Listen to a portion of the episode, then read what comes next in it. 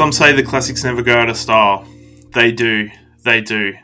Somehow, Phil, I never thought that we do too. This intro is a dedication to Not Bad Man, How About You? Rest in peace, May 22nd, 2023. This is the press conference podcast. We got Fil here again. We've got a huge episode, as you can probably tell from the uh, from the title, but uh, we are so pumped. Who are you? I'm Dave. Ah, The great. host. I, I, the audience. How? How? Oh, we're co-hosts. Look at you claiming host duties. Fucking this guy. Um, no, welcome to the pod for arguably our biggest and most exciting episode I think we've ever done. Yeah, to- like I still can't believe it. And once it goes I out, can't I- believe it at yeah. all. Uh, this has been like a massive step for us, and like as you, if you're in the society, you'd know that uh, we're pretty excited about this one, and it's kind of relaunched the pod in a way after our little hiatus, and and it's kind of set us on a, given us the confidence to kind of do what we want to plan to do. So. Uh, it was. This is an epic chat. Um, our guest was kind enough to give us two two hours of his time, and yeah, we're eternally grateful. Absolutely. Um, yeah, I mean, it was just so fun. Uh, you're going to hear it in a second. Um, but yeah, big things coming. This is pretty big. We've been saying it, and we finally, because I think this conversation, we, we had attempted to book this, I reckon, like three months ago Yeah, or two months ago. It was a while ago, but it fin- we finally got there. Um, and it was great. I mean, it was worth the early morning for us, Yeah. and hopefully you guys enjoyed as well.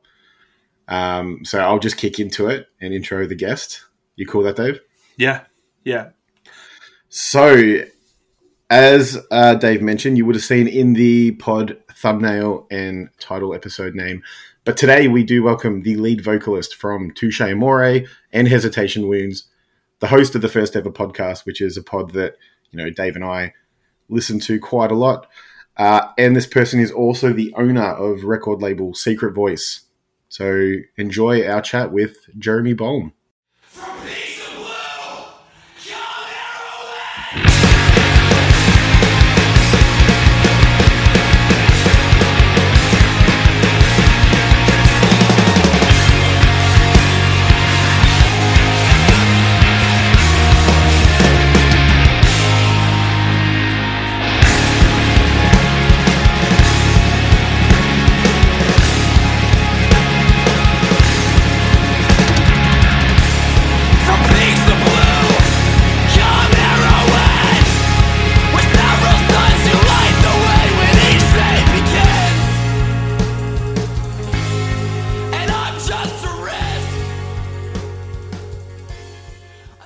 Jeremy, thanks for coming on. Um, it's been a pleasure. I kind of sent uh, that email in a little bit of hope, and um, both Fil and I were like giddy little schoolgirls when you replied. No, I'm not. I'm so happy to be here. I'm so happy to be here, and I'm sad that it's been so long since I've been in Australia. We are so bummed that uh, our record cycle has not landed us over there. It sucks. We haven't been there in a long time.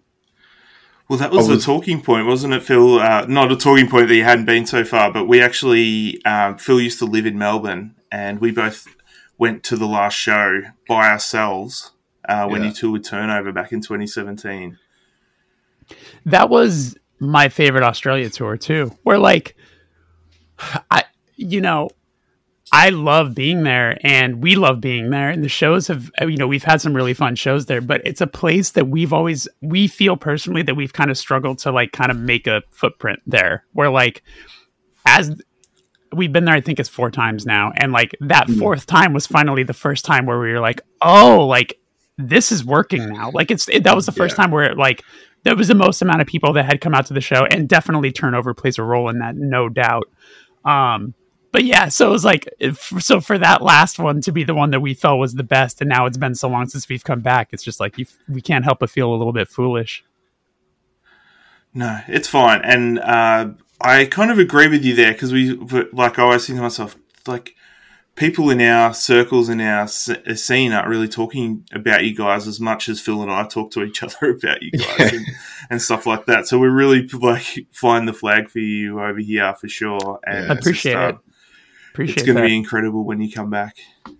Yeah. yeah, hopefully, you know, I'd love to do it before our next record, whenever that happens. You know, like my goal would be for it to be, you know, by the end of this year, but there just hasn't been any talk about it happening. So I need to hmm. bug the powers that be about it. Yeah, We're just so it's a- far away as well. Yeah, it's a pricey endeavor for like six to maybe eight shows. For it's a long way to come.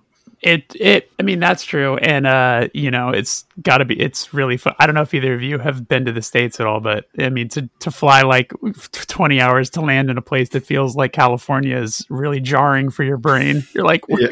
it's Did like you actually leave, or did the plane just turn Yeah. halfway? yeah i was like I, we i was like i feel like i just sat in the spot opened the door and now everyone just like talks differently than me but it feels the, like, the same fucking place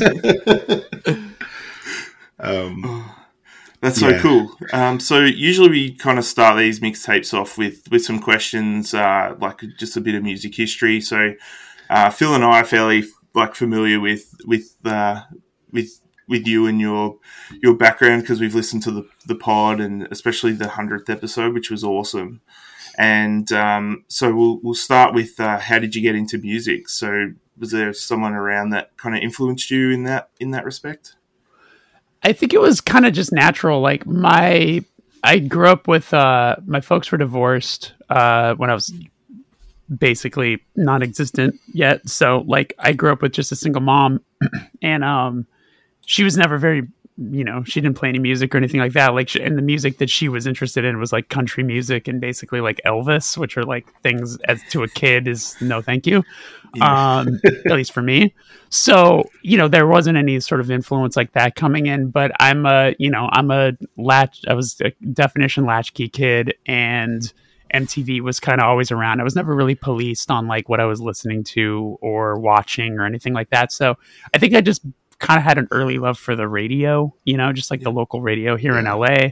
Um, where, you know, at the time we had some really brilliant stations that played pretty eclectic music. So, um, I think I was just, you know, came into that uh, interest pretty early on. Um, loved like, you know, a lot of pop stuff as a young, young kid. Uh, Michael Jackson stuff like that. A lot of like uh, 80s R&B. I was like, interested in that stuff, and then um, I think it was like the early 90s and the grunge stuff happening is where I f- like fully fell in love with music. You know, and like 1991 specifically, it was like the first year that I was like actively needing to get cassette tapes. You know what I'm saying? yeah. Yeah. And I, and I think I feel like that for sure. yeah, Yeah, I think Dave, you're quite similar with I guess that kind of era as well with when you got into what you're into as well.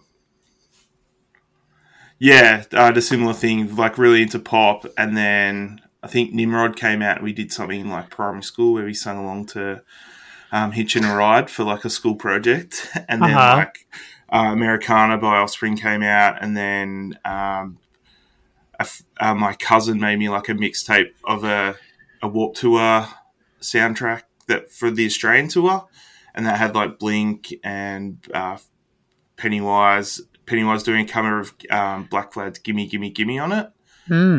and that that just kind of kicked me off into into that era. And pop was pop was dead to me then. I think.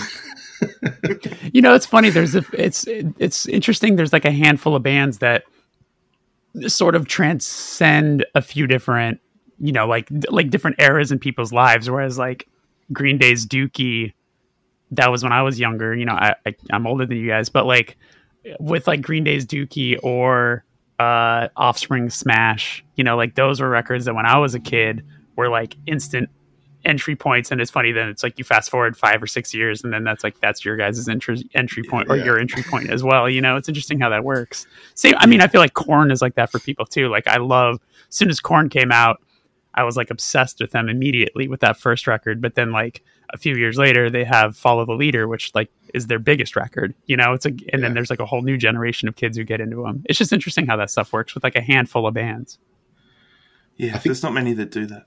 no Nah, there's really I- not and I think Korn especially uh, because then again I'm a little bit younger than Dave as well, so I'm probably more in that Linkin Park era that got into kind of that whole nu metal side of things. But I feel like listening Yeah. to your pod as well, Jeremy. I feel like there was a minute there where nearly every second guest talked about Korn as an influence, and I think I just didn't register how big of an influence they were to so many different like people in different walks of life. And I think it's just it's just wild. Yeah, no, totally. I mean, it's funny. Yeah, it's like you have Matt from Portrayal of Guilt, who like is the biggest Korn fan. You got like Yeah. members of members of Chat Pile, huge Korn fans. You know, it's like I feel like it's not. It. w- It's interesting how nu metal, especially in these last, you know, probably seven or eight years, uh, went from being this like really taboo thing to be ashamed of ever having in Yeah. your in your wheelhouse to now people, you know, spending four hundred dollars on a Coal Chamber shirt from nineteen ninety eight. You know, It's just like what are we it's doing? What are we doing? it's so funny. It's so funny. Um, I'll be keen to know because you were talking about you know the scene in LA, like buying cassettes and things like that. Do you remember, like thinking back then, what was the first cassette you bought, um, or really physical media in general? Like, what do you remember? What you like were buying back in the day? Oh,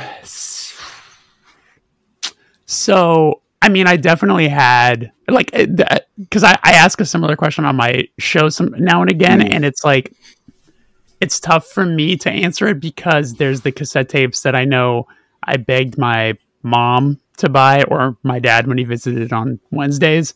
Um, so like you know, there's there's of course the Michael Jacksons and things like that, but I think early ones that I can remember would be I remember specifically like Guns N' Roses Use Your Illusion 2, Nirvana, obviously, Nevermind, and Pearl Jam 10. Um, those are like specific, and, and the Black Album from Metallica. I feel like all of those were pretty, pretty specific for uh f- for like my constant rotation as a kid you know? So it was just like a very like hard rock sort of interest you know? Yeah, um there's yelly vocals like in all of those things whether it's like axl rose shrieking or you know eddie vedder doing the jaw rock thing whatever it is it's like it's it all had like that element to it and i think that's what i was drawn to pretty quickly So when did your love of vinyl kick in? Was it uh, when you were a kid, or was it when you became a little bit older? So there was always a turntable in our living room, and my mom always had her all her records like on the sides of it. But I never found myself like digging through it because I knew it was like ninety five percent country music, right? So like I just like it. It just to me it just felt like a part of the furniture. Um, but my the first record that I got so um there's sorry I apologize for how much like there's like the the mom aspect of this but like she wrote to Immortal Records which was the label it was it was like a subsidiary I believe of Sony but Immortal Records had Korn it had Incubus it had Far and it had this band called The Urge um but there was this compilation could actually show it to you um record right here I think I could show you my first record. And I know this is not fun for the listener at home because they can't see this. Um, I think it's going to get her eye. So she ba- so what I'm getting at is she basically wrote to Immortal Records and was like, "Hey, my son is a huge fan of the band Far because they were like my favorite band." And and she was like, you know, there's no st- on, you know, this is like before online stores or anything like that. So she basically like wrote them a letter and was like, my son is a huge fan of the band Far. Um, is there any way I can buy a T-shirt for him or something like that? And so sweet, the people at Immortal Records just randomly sent my mom this care package to give to me, which featured a wow. Far shirt, um, I believe like a promo, maybe like one of those glossy photo things, um, some stickers, and then two seven inches, and one of them was a far incubus split. I'm not grabbing that because that's way over there. But this is the comp. This is the comp specifically that I remember. It looks like this. It's hideous That's artwork. so cool. It's it's it's like this weird. Look at that. Uh, it's like a yin yang with a robot baby and a normal baby, uh, but it has uh, the urge, as I mentioned. It has Korn, shoots and ladders, a country remix that nobody asked for. oh Um, my goodness. Far, uh, Far, the song "In the Aisle Yelling," and Incubus's "Shaft," which I believe is from um, Science, uh, and it's like hand numbered, which is Oh, pretty wow. cool. Um, That's incredible. yeah, so like, and I, if I'm not mistaken, I have not opened the seven inch in probably 15 years, but yeah, it's on green vinyl. So That's so cool. I just, you know, I got this in this care package and I never thought about vinyl in any capacity. So all of a sudden it has this like kind of, you know, to a 13 year old, this artwork is sick. So like, I'm, I'm like, so I put it on her turntable. She teaches me how to put it on the turntable and I'm just like instantly excited about it. And it wasn't for maybe like two more years that I started kind of like actively looking out for certain records or and things like that. You know, uh, I recently just had Shaun Lopez, the guitar player of Far, on my show, and um, we talked about his first band, which is called Inner Strength, which was Victory Records number one, and he sang in this band. Uh, and it was like a just like a kind of they were like a super they're teenagers out of Sacramento like hardcore band. It's not great, but it's like it's you know it's youthful or whatever. Yeah. Um, so like that was the third seven inch that I got because I found that because I was such a massive Far fan that I was like, oh well, hey, the singer was in this other thing, and so yeah, it was. So that that's like the trajectory of like how I got into it. Oh, that's really cool. Love that. That is a really good story, I think. That's a great story. I haven't actually heard many stories like that that kick off with someone messaging a label and they just send them a bunch of stuff, and that's kind Yeah. of how it goes. Like It's that's so nice of your mum really to send that letter through as well. It's really thoughtful. Absolutely, absolutely, yeah. And I wish I still had that shirt. I mean, it fit me like just trash because I was like, I, I, I didn't. I don't think I, I don't think I had a growth spurt until I was like 22. So I was like, you know, I probably weighed 95 pounds, and it was like an XL that was. It was a white XL that just had the Far Water and Solutions album cover, but it was like Yeah. like this big, this the tiniest little thing. Um, so it just looked like I was swimming in this thing. So you know, I'm sure it would look better now if that was in my life. Yeah. Oh, that's so good. And then obviously, I mean, I'm just curious because like I've spoke, I've, we're, we're both into into collecting vinyl and um, have for, for a, number of years now. How have you found collecting vinyl back then to now? Because I feel like it's changed a whole lot. And obviously, you, you have your, your own label that you're, you're pressing stuff as well. So, how have you found that whole landscape has shifted over the last, yeah, however long? Oh man, um, That's a loaded question. I'm sorry. a loaded question. Yeah. Well, I mean, there's. Uh, I'll, I'll keep my rant uh, to a level where I'm not going to just get red in the face mad about how the world is, but like, um, you know, there's pros and cons to it. If I wanted to be positive about it, I can say I love that there has been a growing interest over the years to physical media. You know, I think that's fantastic. Um, I don't have a lot to s- positive things to say about streaming other than it's just nice to have something be so accessible when you're driving. That's like my relationship to it. It's like, oh, Hmm. I can't play records in my car, so this is the fallback, I guess. Um, so, you know, for that, I apologize. I'm drinking a drinking a seltzer water, which I didn't consider the burp aspect. So I'm doing my best not to burp and mic and ruin this whole day for everybody.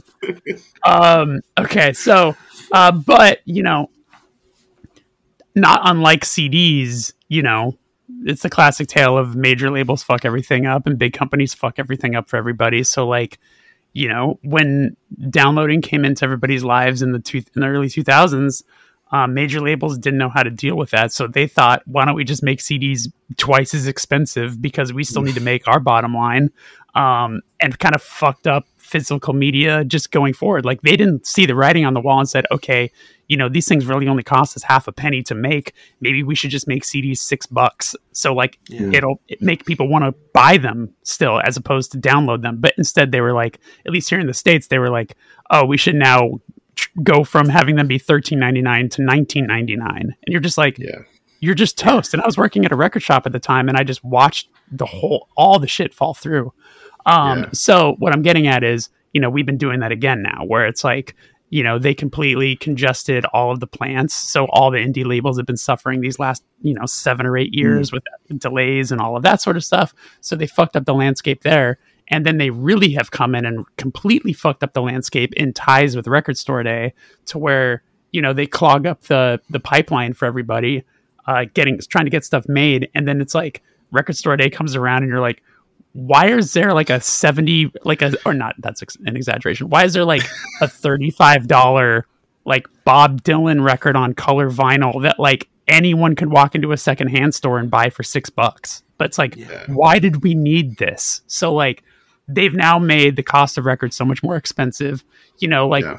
a big part a big attraction to me when i first started collecting vinyl was like back in the day not to sound like i'm a hundred but like records were cheap vinyl was cheaper than cds they used Yeah. to be fucking 10 bucks you know? Seven inches were three or four bucks. Now i mean all my love to, spiritual cramp is one of my favorite bands in the world. Um, they just put up a brand new seven inch. They're on a new label which is a basically like a major. The seven inch is $15 pre-order. It's just like se- a seven inch is fifteen dollars. Like that's where we're at now. And I'm not gonna. I would never blame the band for that. That's not their fault. That's just the way of the world. And like, Mm. you know, now it's like I if I uh if I go sell a bunch of records to a record store here like Amoeba, um, it used to be like, oh shit, I got like a hundred dollars in store credit. I can like buy a bunch of shit. Now it's like cool. I can get three records. Yeah. you know, it's like Yeah. it's just crazy how like the the list price of so many records now is is like 30 to 35 dollars and i Yeah. i'm look and at the same time i'm not going to get any sympathy from you guys over in australia because records are so fucking expensive over there i'm Yeah. sure just like with the import the import fees to get us releases over there so i'm not looking for sympathy from you guys No, but We feel you though. We feel you because uh, I started collecting in 2011. Yeah. So I kind of saw that happen. So like the RSD releases were like I remember I got the first two Anberlin records on the RSD for twenty two dollars, and then now you're paying like seventy minimum for like something that's ten thousand press. Like it doesn't make yeah sense. it's and you know there a, a big part of my sympathy goes to these mom and pop record shops that hmm. feel they have to participate in record store day to stay relevant and to get customers to come in but they have to order a certain amount of volume of these like nonsensical releases to like even get the better ones that everybody's looking for. So then like hmm. after record store day they're stuck with all of this stock of like trash releases that nobody wanted in the first place. And now they can't afford to buy other records because they're in debt to this company for having to order these. It's just like Yeah. it's just a messy messy landscape and I just like it just breaks mm. my heart because the people who have always cared about this stuff like the consume like the the consumers like us and the bands that just want to make cool shit it's like we're the ones that get kind of fucked in this process you know and mm. The major labels are just going to wipe their hands of it and be like on to the next thing like it doesn't matter to them Yeah. you know Do you think based on positive history, then- conversation no, I mean, do you think based on history, then maybe it'll come to kind of like a an it'll kind of come to a, maybe everything just resets like within a few years, or do you think it'll just keep going up based on? I guess labels are unrelenting in a lot of ways, so I feel like maybe it won't. I would absolutely love to be positive in this answer, but no, I think it's Yeah. toast. I think it's toast. I think I think it's just too expensive to operate. So even if major labels and whatever else, like if if you know everybody's been screaming from the from the rooftops for years, like Amazon, open up your own plant and fucking take all that business, like leave Pirates Press and all these other places for us, you know. Yeah. But like, and I think Pirates has actually kind of abandoned that. I think they do just strictly live work with indies now. I, I don't quote me on that, but anyway, um, like what's in it for them? You know what I'm saying? Like the the vinyl wave seemingly has crested, right? Where because now it's at a part where like it's at a it's at a point where like your average music fan can't afford to buy a forty dollar record every time they go to the record shop. You know, so. I don't know. It's it's a mess. Uh, it breaks my heart. You know, I I just try to you know my band and my label. We just try to keep our head down and and be more thoughtful with quantities of ordering. You know, it used to be like, you know, there was like a one of one of the Touche records. I know one of the presses that Deathwish did was like ten thousand copies or something like that, and that stayed in press for a long time. Um, well, I don't think anyone would ever dream to press that many records now. You know what I'm saying? It's like that. It's such a gamble. So so now it's like when any of our bands or anything does a repress, we keep it to like fifteen hundred or two thousand. Um, because those are going to last a long time, you know, because consuming the the consuming aspect of it is has gone down so much. Yeah. No, it's a good convo. it's a good way to start, I guess. Over here at seven thirty, and good way to start the day. But um, no, I was just also curious because yeah, it's. Um, I mean, we definitely feel the pinch over here as well, and especially I feel like a lot of labels and a lot of bands are like not jumping on the bandwagon a bit because I feel like every record that you love growing up is being repressed or pressed for the first time. So it's really cool in that regard that we get to own this stuff. But yeah, it's just um, obviously you've been collecting a lot longer, Yeah. so it's always good to talk about it. Yeah, you know, it's been a minute since there's been a record that has been pressed that has never been available on vinyl and I but those situations do get me super excited. There's like still like a handful of records that I'm always just like someone do this. Finally, please. Will someone please press this on vinyl? Like how is this never on vinyl? Um, do you guys have any that come to mind for you? I know it's probably a hard question to have off the top of your head, but is there anything that like you wish was on vinyl that isn't? Oh. Most of my stuff's pretty covered, but I'm not sure if you can see Jeremy. I actually, uh, on my camera on the side there, that one just be- behind me is a, Yeah. a local Australian band called Kisschasy, and Okay. they were like on my list for 20 years. And I reached out to the band and actually got a label to to do that run. So it was like Oh, that's a pretty awesome. special moment. But I think, yeah, there's not many left that I I want. It's uh, my collection's pretty full at the moment. Yeah. I can't. Yeah, There's like it's just like for me it's a lot of stuff from the mid 2000s in the era when vinyl wasn't being pressed. That like especially stuff that was maybe on a major label or something. So um I don't do either of you have you either of you ever been to the been into the band Failure? The like 90s kind of alt band Failure? If not it's okay. I've heard of them, Anyway. but I've never actually listened. Yeah, uh so the singer Ken Andrews, who's like a pro- producer legend at the same time, like he's he's done some Paramore stuff, for example. Um, yeah, nice. but uh, he had a band after Failure called Year of the Rabbit, which just was like a one and done on a major label. Wasn't a success, you know, like it just kind of happened. But the record is fucking great, and it's like, how is I, you know, some like I want some small label to just like pay for the license to get that made, but like it's such a niche sort of thing. So like that's an example of like, oh man, like that would be a cool one to you know finally get on vinyl. Yeah. Yeah, well, I guess I can't think of anything I want on vinyl really that badly. I think that one that Dave mentioned was one that was on a lot of people's list here in Australia, and I think that's been pretty wild to see that happen. So hopefully the rest of their stuff, well, the next record, their middle record has a big press, so hopefully next. But yeah, wild. Right on. Yeah. So while we're talking about vinyl, I want to talk about the the Balladeers redefined compilation because Oh, awesome. it's come for like a, a perfect time for me. I've spent like the last two years in a screamo deep dive, and like I'm just so excited to to get my hands on a copy of this because it's um it's got every band that I love on it basically. It's so you know it's funny because there's like yeah it's 31 bands. I don't recommend anyone ever doing this. Um, so much orchestrating, um, and this thing took like two and a half years. It literally started. Uh, I, Hayden from the band For Your Health, I think, posted a screenshot of the first email I sent them about it, which was like I think February 2021 or something. wow.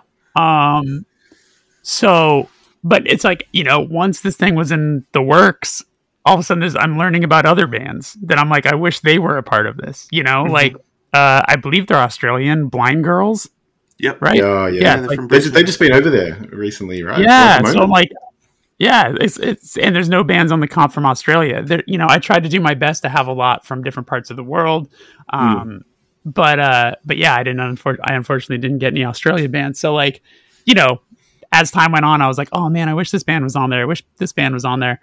We'll see if I'll do a volume two. Something tells me I won't, but um, you know, it's it was it's very fulfilling to know that it now exists. I actually can show it to you because I have one right here. Oh, Oh, wow. sweet.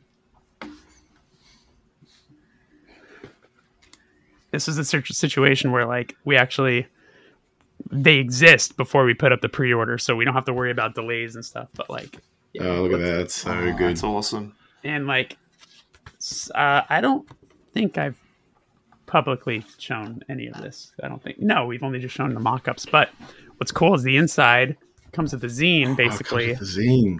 that Nice, that's is cool. all of the all of the lyrics and and all of that sort of stuff with all the different band names. Oh, I like it. that. But Yeah. I uh, yeah, uh, so yeah, it looks like that. Um, whatever. Yeah, that's sweet. But I'm super amped. the The vinyl colors look very very good, uh, which was something nice. Like all of those mock-ups that are online were actually based off the photos of them. So it's like, Oh, j- nice. you know, there's times you see a mock-up and then you get it, and you're like, well, that doesn't look anything like the mock-up. um, here's It's the- like the biggest thing on the internet, isn't it now? Oh, Yeah. wow. Oh, that's It's like- nice. That's like the mock. Yeah. The, this one. Um, That's really cool. but yeah, I'm excited for this thing to finally come out. I mean, there's so many incredible songs on it, but like also with funny screamo stuff. I won't s- I won't say who. It could be up to the people to figure it out. But there's like the situation where it's like, oh yeah, we recorded that song, but like these people aren't in the band anymore, or like oh you know it's just like songs that have just been around for so you know they recorded these years ago, and all of a sudden it's just like oh yeah. Uh, we might end up re-recording this song for later down the line because we actually have different guitar players now or whatever. Yeah. you know, you're just like, oh god damn it. Um, but yeah, all It'd of the be a songs. nice on, time capsule. yeah, exactly. All the songs on it are exclusive to this and are unreleased at least at the time. So um, there's some really fucking sick, sick songs on it that I'm excited for people to hear. I think the next drop, uh, single drop, is going to be on the 30th of this month. We're going to do th- three more songs off of it. So Nice. yeah, Awesome. Yeah. Well, that first was it. Is it just the three that are out at the moment? The ones that you played it's only three right now. last yeah, week? it's uh, the frail body song, the record setter song, and the uh, am MIT Amite. I think it's I'm glad you said that because Yeah. I really like that track, but I still don't know how to say the name. yeah. Uh, it's funny. I put I played them on the radio hour this last week, and I purposely went. I googled uh, how to say that word, and then I then I like I like played it and then recorded myself saying it just so I got it exactly right. But uh, uh, right now in this moment, I think I'm saying it wrong. I think, Yeah. but uh, they're from Rhode Island. They're not French, so it's fine. Ah, that's cool.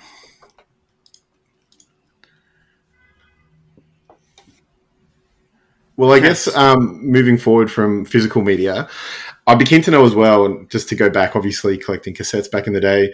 What was, um, I guess, your your childhood, your adolescence, going to gigs? What was that like um, in your kind of influencing, you know, starting uh, being in music Uh, adult life? So, a lot of my early high school, I was going to a lot of local nu metal concerts. That was Yeah, my sweet.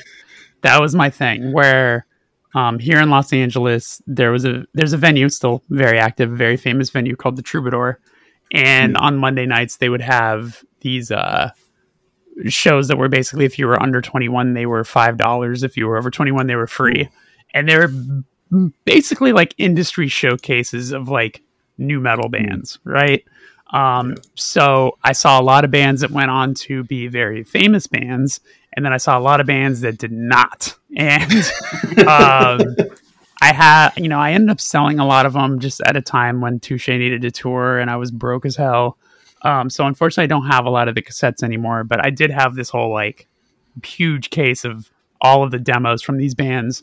Um, you know, some notable ones would be like Linkin Park when they were called Hybrid Theory. Like they were, I saw them so many Oh, times wow. as as as a local. Uh, System of a Down, Static X when they were just called Static.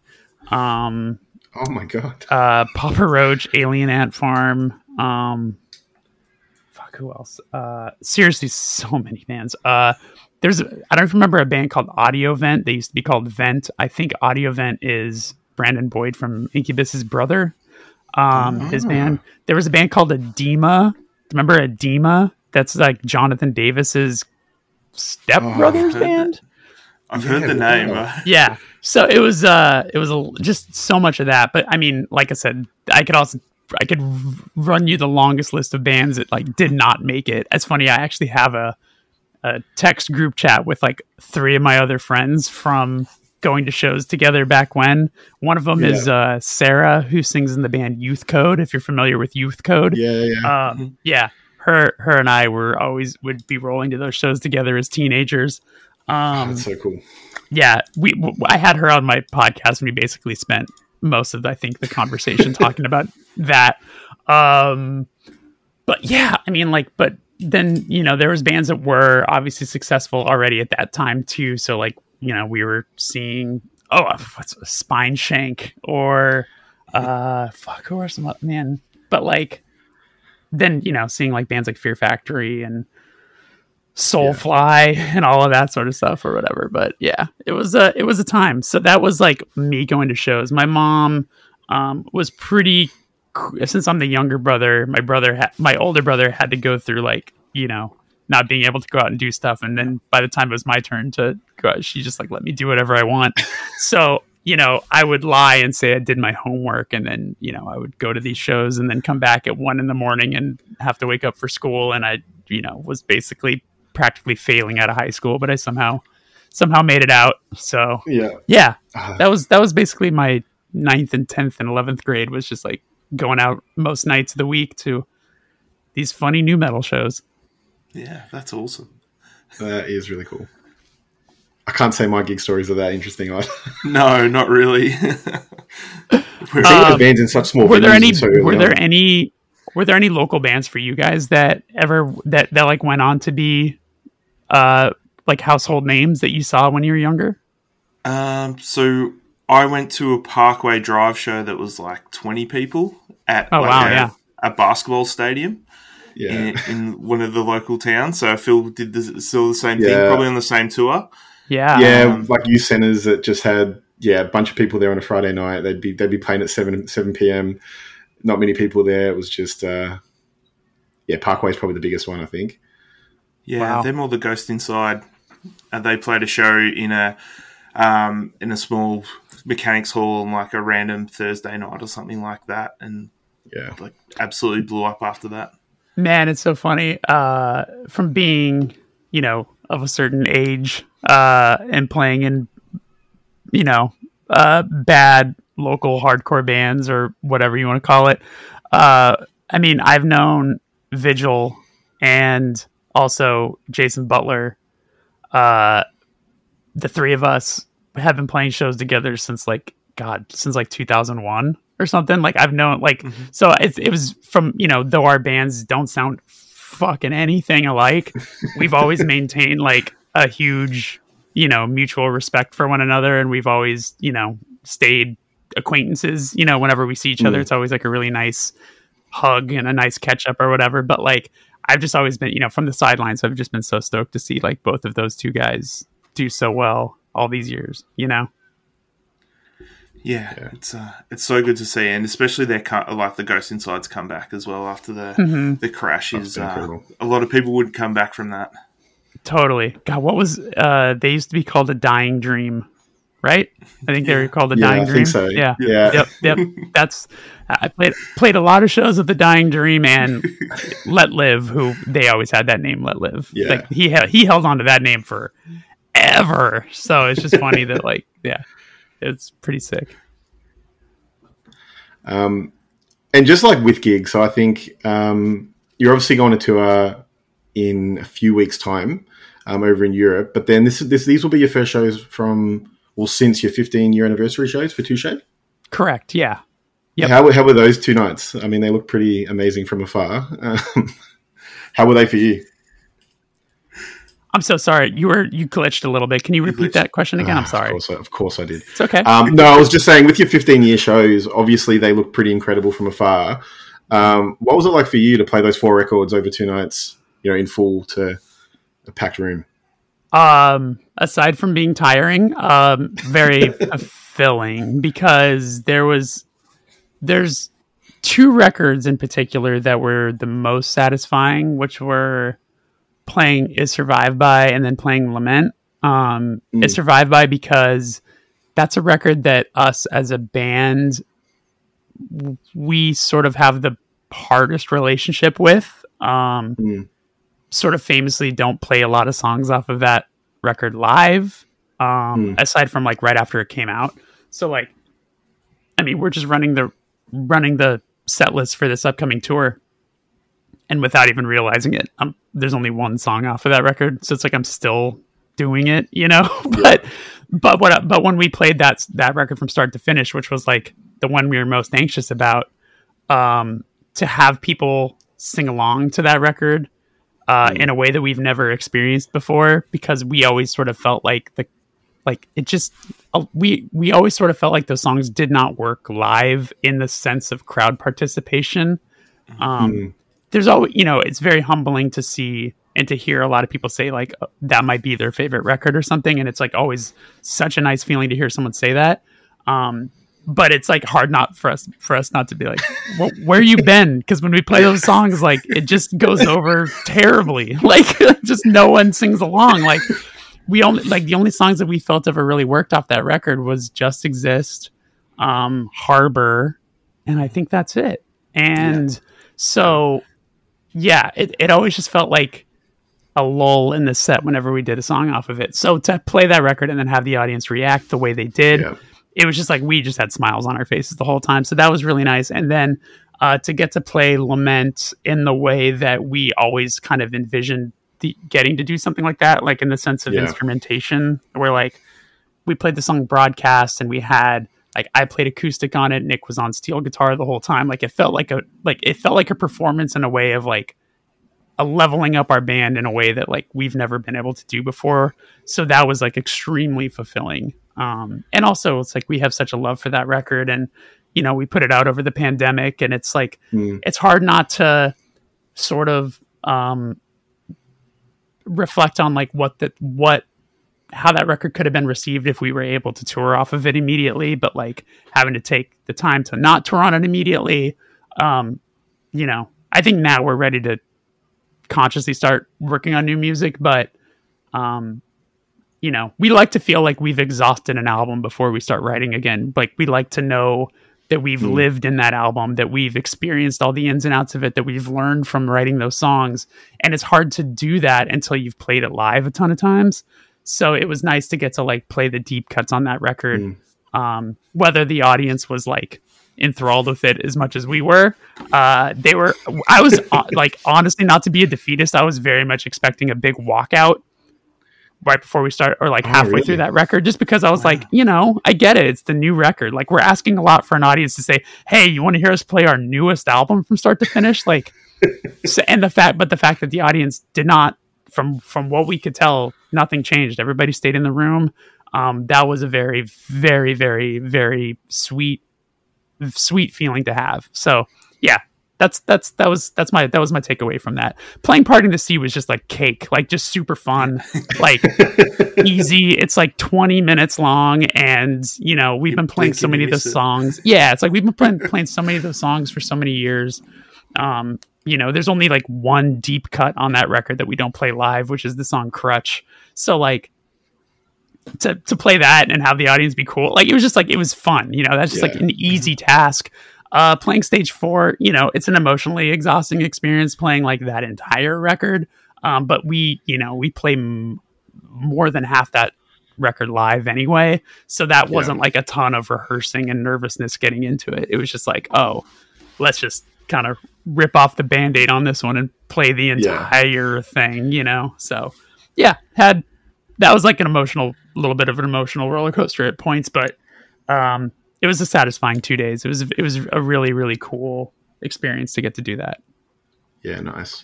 And I, and I, and I think just going back to Lament, I think all those pandemic records, I think people just have such a different connection to those records because a lot of us had just time in our houses or in our apartments just with that record for a lot of time.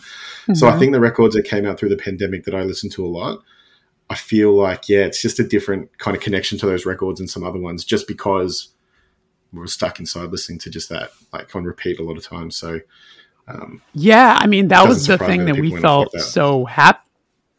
Right, it, it that's the thing that we were so moved by was the real, you know, when we decided to still release it because so many bands were obviously deciding to hold their record until Mm. they didn't know, and um, I mean we were originally our record was supposed to come out the week after Every Time I Die's record, Radical, which they ended up holding off for two years. Two years, yeah.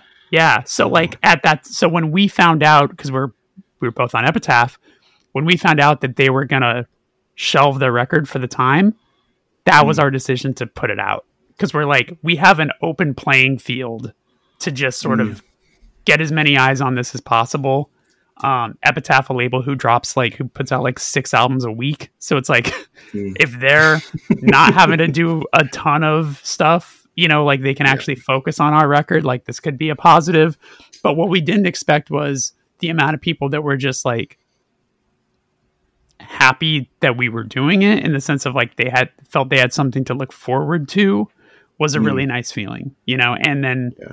that was like one of the better pre-orders we ever had because I think so many people were stuck indoors and just wanted that dopamine hit of buying something. you know what I'm saying? Like, Yeah. I'm still chasing when- that dopamine hit. Yeah, me too. I remember waking up and the and the the pre-order, the Australian pre-order went up, and it was like four thirty in the morning when the kids had woken up, and I checked my phone and I was like, oh shit, and I had to do it before I got to bed. Went back to bed because like oh, that's the awesome. those those records just fly. Like especially those Australian pre-orders, they just disappear. So you got to grab them while you can. But um, I think like uh, I want to go back to where you said you want to exhaust an album, and I I kind of see bands grow through their album cycle. So you play Lament and all these songs, and you kind of grow as a band, and you develop new skills, and and kind of morph the songs into even like a live presence as well. So it really would have sucked to not have to to to be able to to live that out because it really helped you guys develop into to kind of progressing into newer sounds as well. I, I feel. Yeah, you nailed it. That's exactly it.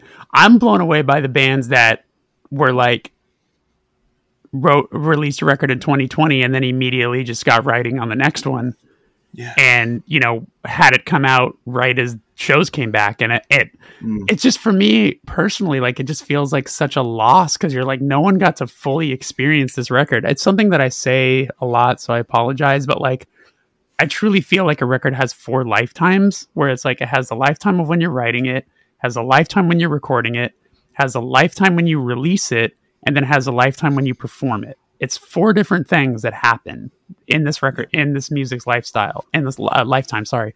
Um and each one of those experiences is 1000% different from like how it hits the listener to then how it is live and then how you f- you know like what it feels like to play these songs in front of people. There's just there could be songs on a record that you're like so fucking confident about that you're like this shit bangs.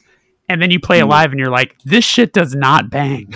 Like it's just funny how that works you know? You don't really know. And i remember jake bannon telling me once uh, when we were out with converge that like the reason he thinks that jane doe did as well as it did is because they were playing those songs live for a year before they recorded them Yeah.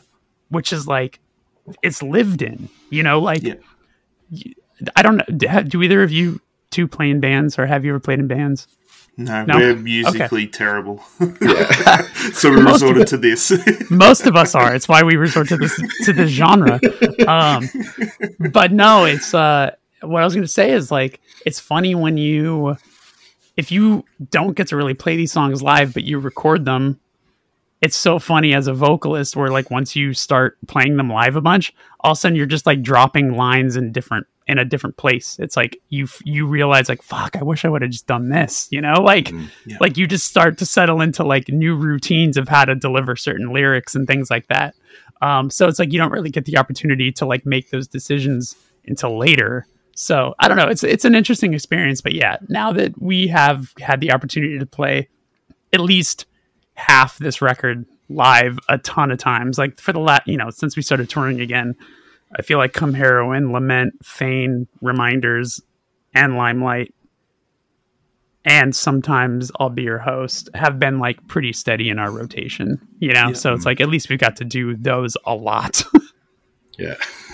yeah, I'm glad because yeah, the album's incredible. Like I, Thank you. I love it, and the demos. Like I, could go back to back with them sometimes and just listen to them back to back. It's There's days where I wish we stay we kept Lament, the song Lament, the way it was with like the the fast drum beat on the way out. Like mm-hmm. I really, really liked that, but Ross's idea, Ross Robinson was the one who came up with like the double hi hat, like mm-hmm. kind of the less mm-hmm. energized version of it, which everybody in the ba- everybody kind of in the studio was like really behind. But a part of me was just like, I kind of want to keep it the same. so at least now there's the demo version that people can have and be out there, where at least there's like the little piece of me that's like, well, I'm glad people get to hear this version of it. Um, But it's fine. I don't. I'm not resentful about it. It's fine. These things happen. I like the demos. I think more bands should release demos like that. I think Yeah. um, it's just so raw and it's just, yeah, it's a good feeling. Especially when they came out, like we were still in a lockdown here in, in Sydney. Um, and it just gave me that feeling of not seeing a band live because it's not quite like that, but it did feel a little less refined. It was a good listen. Yeah, and you know, it's nice to sort of be able to to do something with something you spent a little money on. Where we recorded, we literally recorded the entire record a week before we went in to record with Ross with our buddy Alex Estrada, who uh, recorded to the beat of a dead horse and a ton of our other stuff. He's he's kind of our pre-pro guy. Um, but yeah, it was like I was panicking because I felt like I didn't have all the lyrics in the places that I wanted it. So I was like, I'm so sorry, guys. We have to go record this entire record with Alex before we go in with Ross. And thankfully, we were able to do it. So that's what that's what you hear with those demos. yeah, no, it's it's awesome. It's so good. Should we get into the playlist? Let's do it.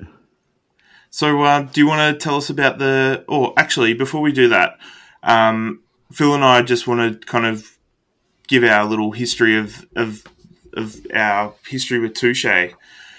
Um, so basically, I found Touche on Vi- the Vinyl Collective forum. Were you ever a part of that? I have a username. Um, Yeah. I I don't post threads, but if uh, if I ever felt like there was something like I've I've posted in the Touche thread a couple times to maybe answer a question that I see someone, or if I want to promote something, I'll be uh, I'll try to be tactful and do that. But um, I'm completely familiar with the board. Yes. So that's where I bought probably thirty percent of my collection. Oh And wow. I bought heaps of stuff from there, and um, someone was selling selling Parting the Sea, and I was like, "Oh, I've never heard of this band." I looked looked it up. The cover grabbed me straight away, and then I put it on. And I was like, "Oh my god, this is incredible!" I sent it to like ten mates, and they were like, "Where'd you find this band?" I'm like, "Oh, just on this forum." Instantly bought the record of this person, and then just just haven't stopped listening since. And obviously saw you guys in 2017. I missed you with Title Fight, which I'm pretty sad about. But um, yeah, so eventually picked up all the records and just kind of followed you guys since. And um, and then doing deep dives and the connection with Geoff Rickly because I'm a hu- huge Thursday fan as well. And um, it's just been an incredible journey through like just connections to the records and, and stuff like that at, at different times. But it's uh, I'd like to thank you for that because it's it kind of pushed me into back into music again. I was in a bit of a rut, and it, it really kind of inspired me to. And then obviously from from you guys, I found La Dispute and and like all those other friendships that you guys have, and it's just incredible to see how wide of a spread you guys have with with lots of different people and bands. That's very flattering. I, I really appreciate that. Thank you. Uh, thank you for sharing that. Um, yeah, that you know, I have I have such deep memories about uh, going to Australia that first time. With it was Title Fight's first time too, and we were young and dumb and didn't know what we were doing, and uh, had our passports threatened, and all sorts of wild stuff happened. So it was uh, it was an experience, but um that's that's incredibly flattering so i have i'm curious though when you when you bought the record was it from somebody in australia No, it was someone from the US. uh so you had to pay the extra shipping wow so i appreciate the dedication on that one Well, I'll tell you the truth. The dollar was I was actually saving money. oh really So the yeah, the dollar was actually the reverse. So it was like one Australian dollar was a dollar ten or a dollar twenty US.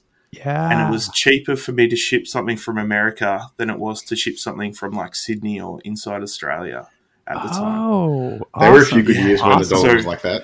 I've been trying to think for like the for most of this episode. What is the cool record store?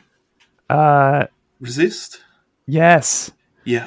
How are they doing? Is it still it's still open? Right. Okay. Good. Good. We They're doing Fil goes and picks me up some stuff all the time. nearly every other week. oh, awesome. yeah, Awesome. so it's not too far from him. But um, yeah, that that's going really well. So um, that's my go-to for. They get Hell a lot yeah. of Triple B stuff in and Epitaph I- stuff in. I bought a record off the wall there on the turnover tour that was expensive, but I just was like, I'm here. I got to do this. Like, Well, I'd that never seen rare it in and out of front of me before, so I so bought cool. it. It was the, uh, Yeah. it's a Heavens record. I don't know if you're familiar with Heavens. It's like Matt Skiba from Alkaline Trios, like Mm-hmm. random side project band that he thought I think was like Joy Division, but it basically just sounds like Alkaline Trio but stripped down. But Okay, it's a cool record. It's called Patent Pending, and the the record is just literally it's like a just like a blank black jacket that just mm-hmm. has a sticker that says the band name on it, and then it's hand numbered. It's like the most like no frills sort of sort of deal, but I'd never seen it in person before, and they had it on the wall at Resist, and I was like, okay, I yeah. today's the day. I'm swiping the credit card. I don't give a shit, you know. Oh, that's awesome. They've got a really good, um, yeah, rare and collectibles area. Yeah. So I, I think I grabbed Reach the Sky's second album when I was Oh, up there last. Yeah. And it was just in there, uh, Snapcase's first album, and I'm just like, I need this, I need this, I need this. It was like um, the uh, Boy Sets Fire Coalesce 7 inch as well that I Ooh, grabbed. that's one of my goddamn favorite Yeah. splits of all time. I, I, uh, yeah, I was like, Jeremy Can I tell talks you- about this a lot. And Can I I'm tell like, you? Can I tell you a funny story from it? I don't know if you've Yeah. heard me tell this story. Uh, so when I was working at the record store, Boy Sets Fire was recording their major label record um, down the street from the record store I was working at. So Mhm. Nathan, the singer, would come in all the time. I didn't realize who he was until like a week or two in or whatever. He would just kind of swing by. Um, and then we got to talking one day, and he ended up telling me he's a singer. Boy Sets Fire. Uh, so then I we basically just like I would take my lunch break with him almost every single day, yeah. and he would just tell me great stories or whatever. And one day I was like, "Yo, I have to talk to you about the Boy Set or the Boy Sets Fire Coalesce split. Like that's one of my favorite splits in the entire world." And he just looked down and he was like, "I hate that fucking thing." And I said, "I was like, no, why?" And he was like. Are you kidding me? That band took our songs and made them a million times better. he was like, he was like, and us trying to trying to cover Coalesce is just a joke. Like that band is just way too powerful. So, yeah, like the Coalesce cover of Vehicle is unbelievable. Yeah. Oh my god, it's one of the best covers of all time. Well, I actually re- like just picked up the EP that Vehicles on, and I actually really like that stripped down demo, like the the EP version, and then I heard the Coalesce version. I'm like, oh my god, this is Yeah. incredible.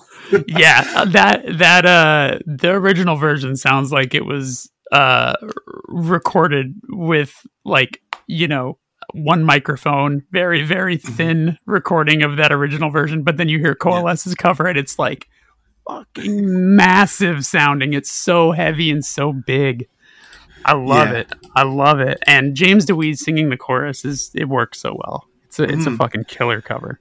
Yeah, that's a great split. I've been yeah, kind of getting back into seven inches and splits just for the like the B sides and the covers and stuff. God bless you.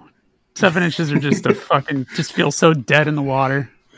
I I, know of- nobody nobody wants them. Everyone's everyone's lazy now. I think. Because there's they're as expensive as LPs Yeah. used to be, and you get and you get That's two songs.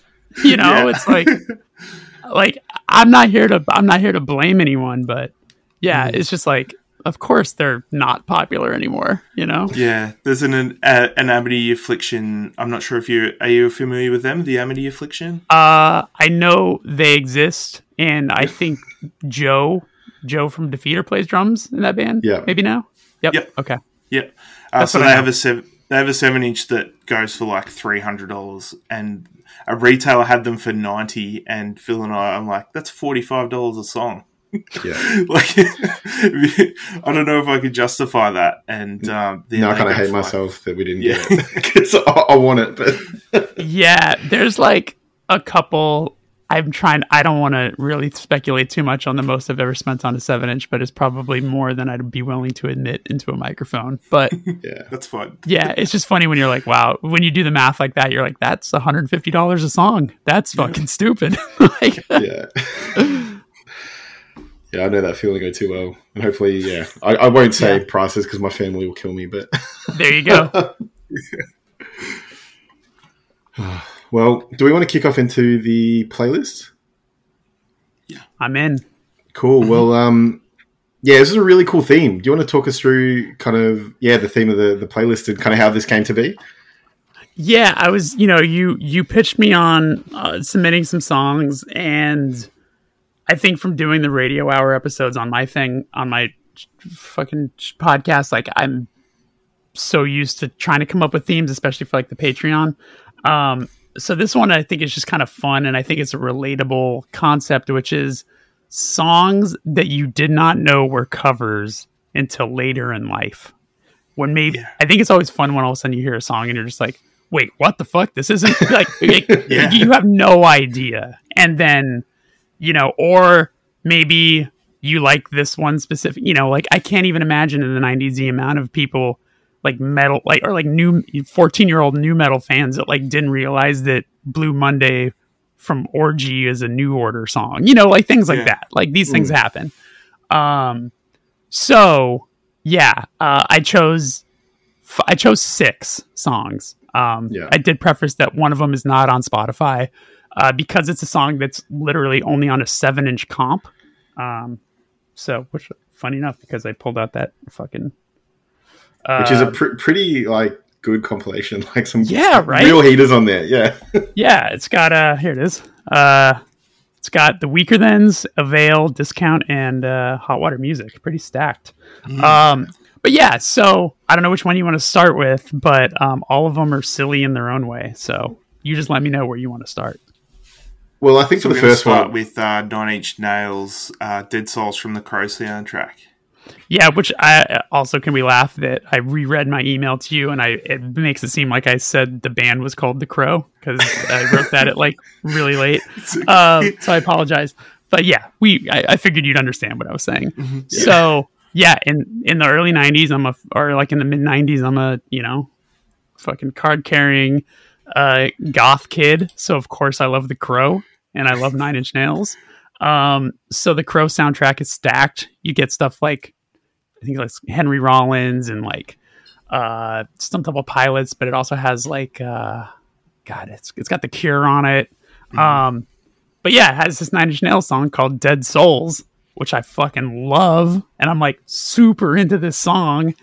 And then uh, I started working at a record store later on in my life, and I get really into you know I like my connection to Joy Division is the song "Love Will Tear Us Apart." Like I'm not I'm not knowing all of the all of the songs. So then I realized later on, like that, you know, when I'm like 18 years old, that holy shit, Dead Souls is a Joy Division song, and um, all Nine Inch Nails really did with the song is just kind of make the chorus louder. You know, it's like pretty Yeah. pretty honest to the original.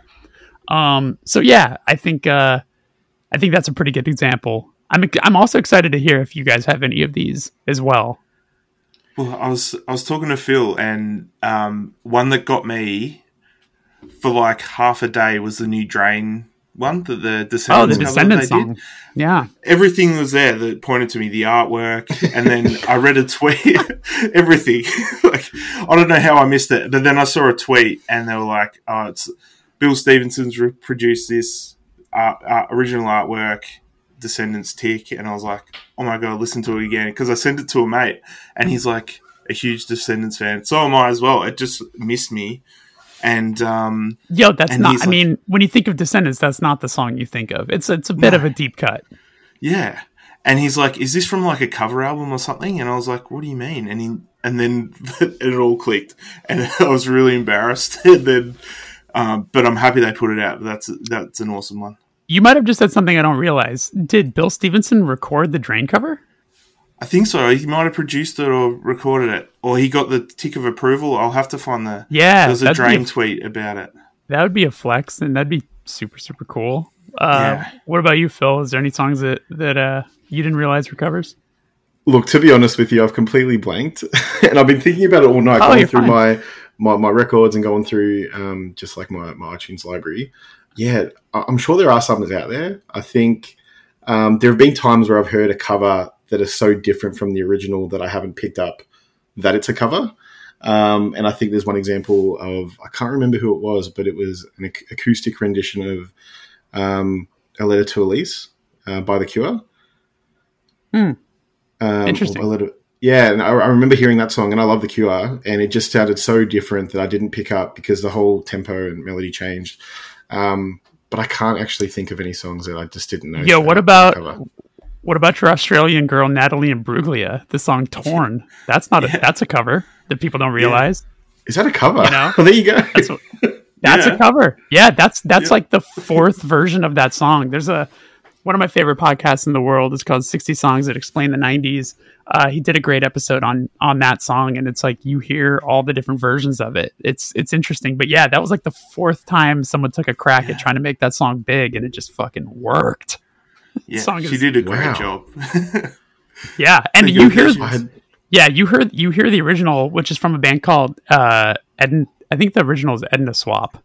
And um I mean all the pieces are there. You know, they they didn't do any sort of wild magic to make the Natalie Imbruglia one. It was just like finally the right person was singing this song, you know? yeah, right place, Um, right time. Yeah. So uh so yeah, that was uh that's the Dead Souls. That's the first one I thought of. Um and also I'm going to be excited to hear if people who listen to this don't even realize some of these songs are covers either. So that's another Yeah. thing that happens. We're going to play this in another one, so we'll we'll put we'll put Nine Inch Nails on uh, Dead Souls, and then we'll uh, come back and talk about the next track.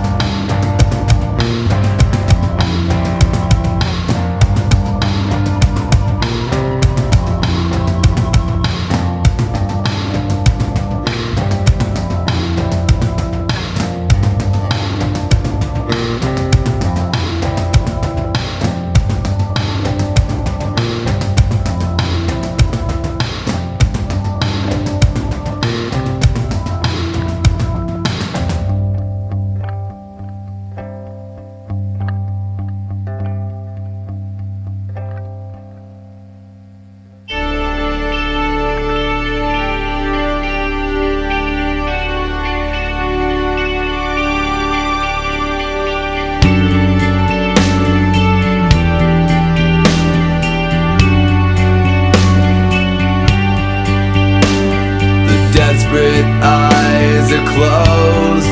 maybe it goes away. Please rest tomorrow and bring a satisfied day. The restless urge of love that's worth the burning for. Surely it's that one comforting.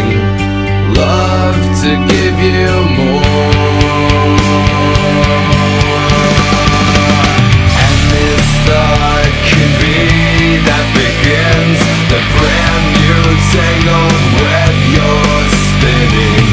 Anyone can be a brand new love. Anytime the force can be broken to tear your bitter world to be open.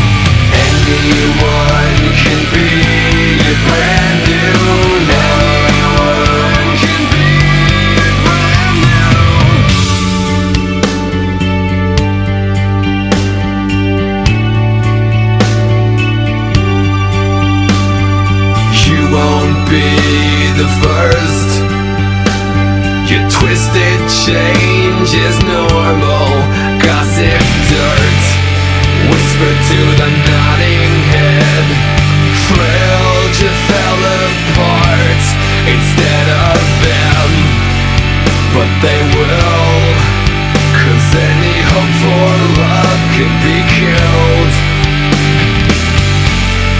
If you need a different face, it's definite time to destroy this place.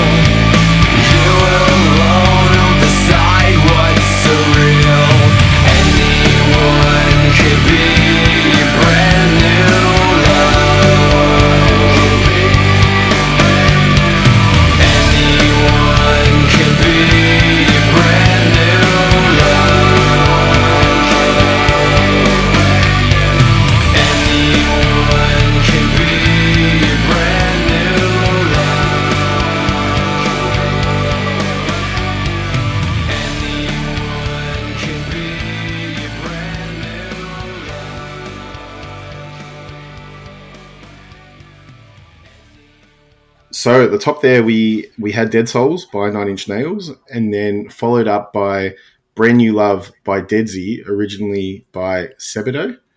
Yep. Yep. Uh, this is in in conjunction with me talking about nu metal, I guess. Uh, I don't know if either of you have any sort of relationship or familiarity with the band Deadsy. Does this does that band mean anything to either of you? Only from you spoke to the, The singer, singer. Yeah, Yeah, only which through the through the episode. that was a huge get for me, but I know no one else. Let me tell you, um, like that's that's like a deep cut, a deep cut like nu metal band. Um, but I don't even. I personally don't really feel comfortable calling them a nu metal band because they're more like it's just like heavy orgy. You know, it's like a heavy new wavy sort of band. It's they're interesting, um, but the singer is Cher's son, which is interesting. Um, and uh, but yeah, I so I first heard the band Deadsy because up the street from my house, growing up, there was a record store called DB Cooper's, which is a cool record store name. And I would go in there and just open up and read through every used CD they had. And at this point, Kurt Cobain is dead. Korn is my favorite band. It's like nine now. It's like 1996. So it's been a couple years since Kurt died. I'm really into Nine Inch Nails. I've like embraced like gothy, heavy, whatever, anything kind of dark. Um, so I find this CD called uh, of a band called Deadsy, and it has a f- uh, for promotional use only stamp on it. And I'm reading the liner notes, and I see that the last track has a song with Jonathan Davis on it, and I was like, "The Jonathan Davis." so I listened to it, and I was like, "Whoa, this band is so weird. It's like so dark and so weird."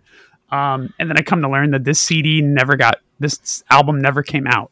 Like basically, they made the promos for it, and then it got shelved. So this is like a rare CD on Discogs. It probably I don't know how expensive it would go for now, but at one point this was like a hundred dollar CD because Oh wow.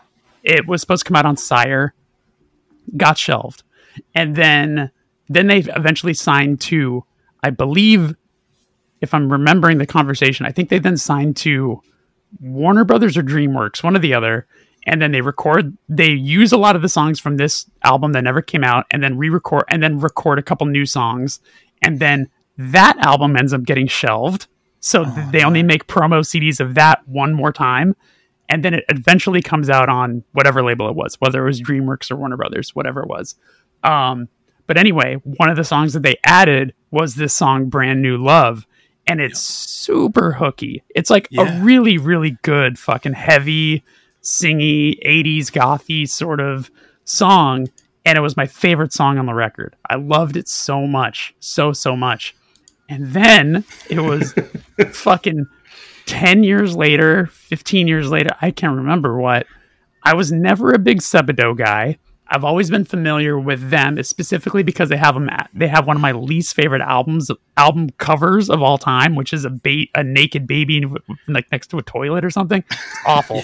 um, and uh, I've always known the singer's name, Lou Barlow, because he's like kind of a kind of a famous dude, um, like a f- musician guy. Uh, so I'm gonna make sure that I'm. It's it's a it's a It's a naked baby, baby. reaching in reaching into the toilet. Yeah, right. It's a terrible Yeah. fucking album cover. Yeah, it's um, horrible. it's horrible, horrible album cover. Uh, so and I remember one time trying to listen to that album, like the, a used copy had come into the record shop, and I was like, "This album cover's been haunting me. Let me just see if the music's as bad as this cover." and I put it on. I was like, I'm not really that offended by it. It's like fine. It's just like kind of you know. I think if you're into like modest, early Modest Mouse, you can be into this kind of a deal. Mm. Um, so, uh, I then realized that this is a cover and like that this is originally a Sebadoh song. So now I'm like obsessed. And then you listen to the Sebadoh version of it and you're like, oh, all of the pieces are here. Like this is just sounds this sounds like a garage demo from 25 years earlier or something of what the song is. Um, and now I have and interestingly enough, I think it might have originally been released on a split 12 inch with helmet. That's who. That's where it originally came out on. Shit, that's cool. Yeah, right. Uh, but now I have it on like I have it on two different LPs, the same version because I'm stupid, and um, and it's like two comps. It's like two early comps or something. So, Oh wow. uh, so yeah, that's that song. I like it. These are some great stories that are gone with these, and I think Yeah, I of- tried to pick ones that I'd have something to say about. Yeah. And I think listening to the original versions of a lot of these songs, I think you're bang on. Like you can definitely it when you said it's like a demo from 25 years earlier, you can 100% see that, especially for this one. Yeah, there's not a lot of uh, coloring outside the lines on a lot of these. It's just sort of like adding a little bit of a different like v- energy to the choruses or whatever else, but they stay pretty true to what the songs are. Yeah. Yeah. So I listened to Brand New Love, and then I went to listen to the rest, like the start of the Deadsy album, and I'm like, okay, this is very different. it's going to take me a little, a few goes to get into. I think. Yeah. Uh, and if I'm not talking out of school, uh, yeah, the singer of the hardcore band Into Another, if you're familiar with them, randomly sings on this Deadsy album. They were like a rev band. Um, Okay. Yeah, like a rev band from 1991. He was also the singer of the hardcore band Underdog. But. Yeah. randomly friends with Elijah Blue. It's very fascinating. I, I that was one of the first things I wanted to ask him when I started interviewing him. I was like, "Did you were you like a hardcore kid?"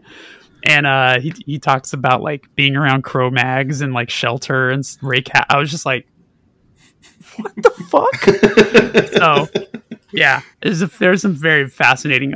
Also, I'll say I was excited to talk to him too because there were stories I knew that he would tell that would be like none other. Like for example, I don't know if you remember this, but when I asked him what his first guitar was, he was he said Gene Gene Simmons gave him his first guitar.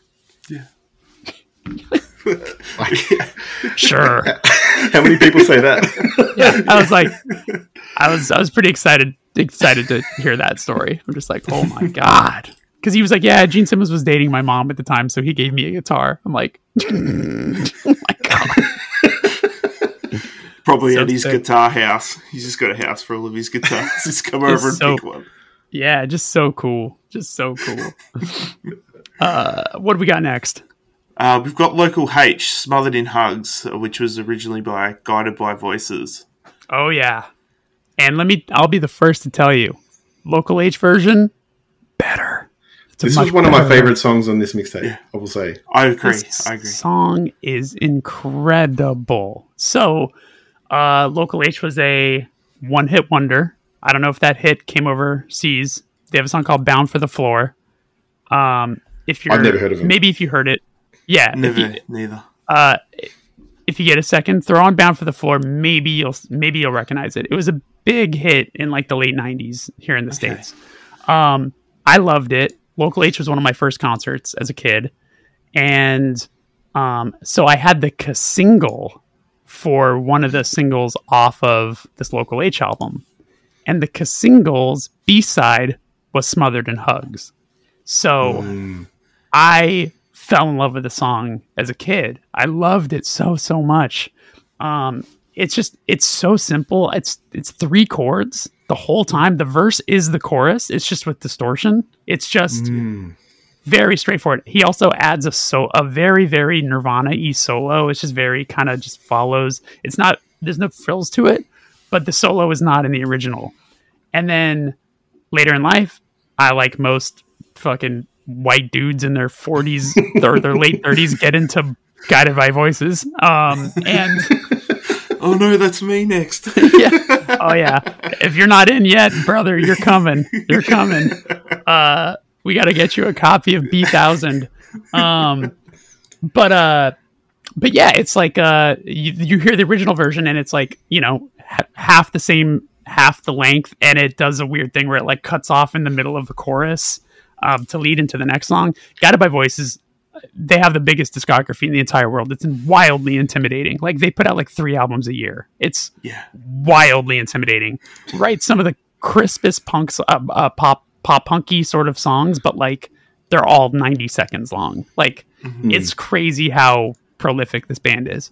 Um, but Bee Thousand, the record that this song is on, is like one of the fan favorites. Like there's like three or four you could point to and be like, this is a mandatory listen.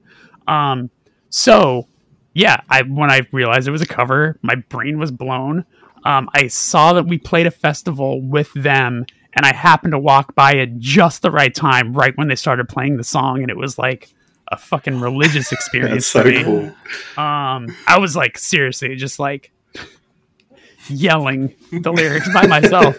Um, and I want to add that my last concert bef- uh, before everything shut down here in the states was seeing Local H and Soul Asylum uh, here in LA. Oh. Uh, yeah. That's cool. again, surrounded by a bunch of uh, white dudes in their 40s and 30s. Um, and uh, but they played this song. They played "Smothered in Hugs" at the show, and I was just like losing my mind. I was so excited.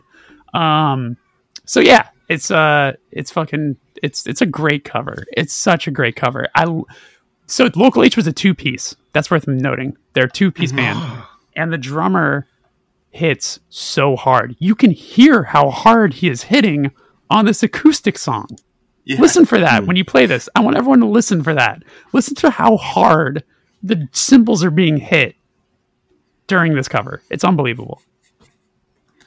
It's just a fun song. It's just easy. It's just yeah. It's you can put it on and no matter. It was just easy when it came on because I think in your playlist you sent through was the first track, and from that point I was That like, could be. uh, That sounds about right.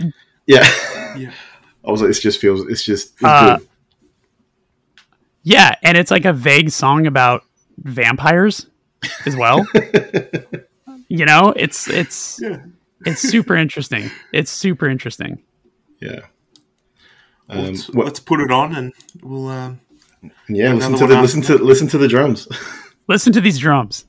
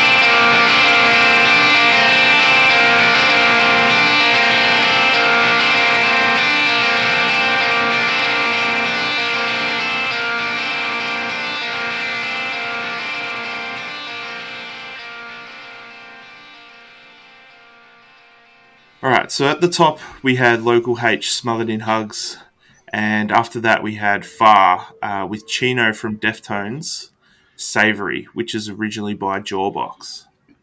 Yes. So, uh, as I mentioned at the front of this conversation, huge Far fan. Far is like one of my favorite bands in the entire world. Uh, the through line there is I get really into the Deftones, like everyone does who's discovers the Deftones. You know, I got into them when Adrenaline was coming out or had come out, so I was on early with them, and uh, you start learning about the bands that they're friends with and the people from their hometowns. So there, Far was another Sacramento band. Um, they toured together. They did songs together. Um, perform, performed songs live together. Like there's a beautiful "Be Quiet and Drive" acoustic version, uh, or Deftones um, covering Sade, "No Ordinary Love." Um, Jonah from Far basically sings almost the entirety of both of those. Um, so anyway, uh, so there's a Far EP um, called Soon that has four songs on it, and this is on it. But it also appears on like a Deftones B sides record. So they both kind of claim ownership of this cover because I think it's like it's not even just Chino. I think it's like Chino and Oh, Chino and maybe Abe or Chino and Stefan is maybe playing. So it's like it's definitely it's a mix of both bands. It's not just the vocalists. Um, but I love this song so much, and it is pretty straightforward to cover. Like if you listen to the original, you're like, not a lot of difference going on here at all. Um, but yeah, I didn't realize it was a cover. Um, Jonah, the singer of Far, went on to like do versions of this with his solo project, which is called One Line Drawing. So this song kind of like stayed within these bands' lives for a long time. Um, but yeah, like you know, you start to discover other deeper stuff or whatever, and um, I was always I was always a jawbreaker guy, and because of that, I think I just like didn't pay attention to Jawbox, even though they sound nothing alike.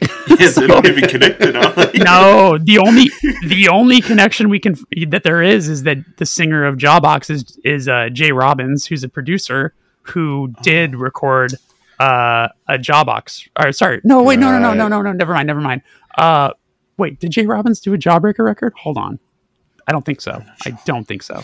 Um, but there's a funny story. That's right. This is what I'm thinking of. Steve Albini did a Jawbreaker record, and Steve Albini is quoted saying he thought he was about to record Jawbox, and he didn't know. He, he ended up with the wrong band. Oh That's- wow, That's the story I was thinking of. Um, That's oh, that yeah, but like, but like Jay Robbins recorded like the Texas is the Reason album. Um, he's also recorded like a Modern Life is War record. He recorded Pianos Become the Teeth stuff. Like this, the song on this on the um Touche piano split. Uh, that was recorded by Jay Robbins. Uh, Oh, their wow. song, Oh, um, yeah. hiding. Uh, so anyway, legendary dude. The band was on Dischord, so that's legendary in and of itself. Um, and is this my favorite Jawbox song? Absolutely. Does it sound like other Jawbox songs? Absolutely not. This song is a departure from Jawbox songs, which is interesting because I think it's track one on the record that it's on. Um, I could be wrong. I think it's track one, but track two. Track yeah, two. It's at the front. me. Yeah, yeah, pretty close. close enough. yeah, very close. Uh, I just had I- to look it up. I didn't know. Yeah. do do I own that Jawbox album on vinyl for that one song? You bet your ass I do. That's the only reason I have that record. Um so yeah. Uh but this far the far Deftones cover, it's so good. It's so good. Um both their vocals together. I could just take a warm bath in that. That's fine. You know? Yeah, that was the that was the song that hit me um, uh, the quickest. Like I was just like, oh, because we listened Yeah. through a few times last night and this morning, and I was like, oh, this this far cover is is like is awesome. Great track. then, um, yeah, it's such a good track. just the i mean just the dissonant chord and the banana ba- and like the way it just like the drums the, the drum fill when the whole thing comes in and drops into it it's just like it's such a it's a fucking great song it's a great song and you're going through your you're just kind of re-emerging back into your Deftones era, aren't you, Dave?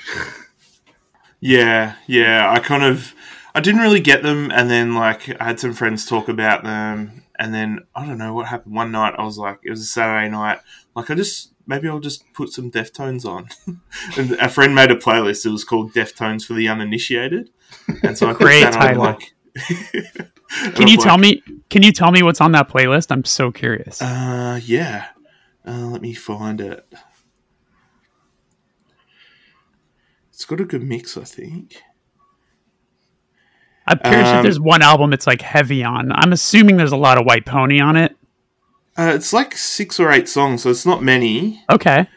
Um, okay, so there's Digital Bath. Oh, opening track. Yeah. that is these. Let me tell you something right now. As uh, you, you two gentlemen are not people that are in bands, I'm going to tell you this right now. That is a sound guy, person, engineer's go-to song for checking the PA. The I don't care really? what tour you're on. As Yeah. soon as the sound person shows up, he's cranking digital bath, and I'll tell you why. That's a fucking perfect sounding song. That song sounds incredible. Like it's just it's so funny. I don't care what back. I don't care if this person is Taylor Swift sound person or if this person is fucking Megadeth sound person. That person is playing digital bath through the goddamn PA. Okay, sorry. That's so go awesome. ahead. Go ahead. Go ahead. Um, Digital bath. So then Diamond Eyes, Okay. um, Sex Tape, My Own Okay. Summer, Shove It, and then Swerve City, okay. uh, Rocket Skates, Okay. Elite, Seven Words, Poltergeist, and then Passenger. I can stand behind this. Uh, yeah, like it's more later era stuff than I probably would have done, but that's just because I'm old and have a huge relationship to the first three records. But uh, that is a pretty solid, like, great songs off many of those records. There's a few. I, I would add one or two if I was to do that from like a couple other records, but um, I think that's a great starting point for sure. Yeah. Yeah, but you you felt it. You it was connecting. Yeah, yeah, and then I went to uh, went straight into Around the Fur after that. So I went and listened to that, and I was like, yeah, okay, I'm feeling this now. I don't know. I'd never really got introduced to it because I was more of a punk side of things. Totally. And, and like, there's so much music out there, and I'm not sure if they actually hit that much over here until probably late 2000s. Later. And I was, yeah, I was screamo kid and metal. There. So if you haven't done the deep if you haven't done the deep dive on white pony yet that's where you got to go because that's Okay. that's the fan favorite across the board and there's a reason Mm-hmm. for it it's just it's a fucking fantastic record that's the next one on the list. yeah Yeah. Cool. Well, moving into the next track, um, which Dave I know is a bit of a favorite for you, so I'll let you introduce this one. Oh yeah, so um, it's praise. Uh, keep hanging on, yeah and I I wanted to keep this in because I I love the interaction that you had on the pod in relation to where i this song. embarrassed my ass yeah and it's like it's a bit of a deep cut as well. I think if you're a Husker Du fan, um, Yeah. it's like, yeah, it's late in one of those new albums. i felt i felt uh justified like i was still embarrassed because i literally have that record i've had it's all i have that record right? It's i have i have that goddamn husker du record. And to and to like just go to so for listeners who are like what the fuck are these people talking about? So uh the band pra- the band praise they have a new record uh came out or came out last year. And the last track on it is a song called keep hanging on. And that was the song that stood out to me the most. Like I listened to the entire record and I got to that last song and I was like, I am fucking in love with the song. And I played it on repeat like four times in a row. I was like, oh my God, this is so hooky. It's got you like Andy's voice in it. There's such vulnerability in when he's saying uh the keep hanging on over and over. I'm like, I love this song. So I get Andy on my podcast to interview him. This is our first time really having a conversation. So this part comes up in the podcast where I start just like gushing to him about how much I love this song. And he was like, Well, I can't take a lot of credit. That's a cover. he handled it really well, actually. He he let you down gently. He did. And I was like, I was like, wait, of who? And then he said, it's a Husker Du cover. And now I'm like, I am a huge poser. I was like, what? What are you talking about? What? And I start panicking. I'm like, I like Husker Du, but what record is it from? And he tells me. And then, then it comes to light also that it's not one of the songs that Bob Mould sings, which is like he's the main Mm. person that people connect with with Husker Du as the singer. So it's one of the ones that the other guy sings. So I'm like, I'm giving myself a little leeway here on like maybe not really connecting to this song. And also it's off a record that I don't listen to as much as the other ones. You know, I when it when it comes to Husker Du, I'm mostly a warehouse songs and candy apple gray guy or like the early early stuff which is more aggressive. Um so like the new day rising flip your wig like those records i don't listen to as often. So anyway this is me trying to you see me trying to make excuses for my for my embarrassment. Um anyway so it's a cover and i'm gonna say it. Praise's version it's better. Yeah, better. I like it more. Yeah It's just a bit more like upbeat, but you hear the vulnerability that you spoke about earlier, and I just I love praise uh, more than Yeah. I do Hus- Husker Du. So Fair. um, I just um yeah I was hooked as soon as I, I think you played them on a, a radio hour or something, and I was like, what is this band? And then yeah, just had to had to get their back catalog, and then the new album came out. and and they're a band that just continues to get better. Like I, I when they first came out, I didn't connect with it as much because it's more kind of just kind of like straightforward melodic hardcore, and that's cool. I'm into that. Um, but these last two releases, the EP before this and this one, are just like way more embracing the like rites of spring sort of DC hardcore stuff, which is like directly up my alley. So yeah. yeah, I love what they're doing.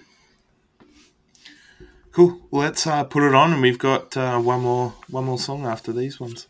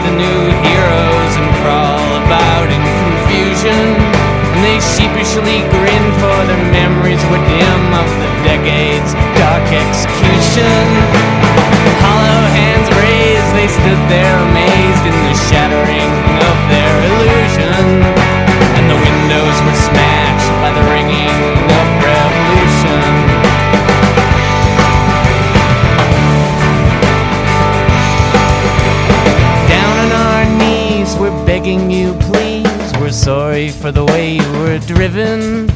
There's no need to taunt, just take what you want, and we'll make amends if we're living.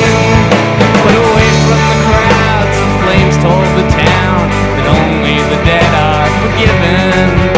And they vanished inside the ringing of revolution.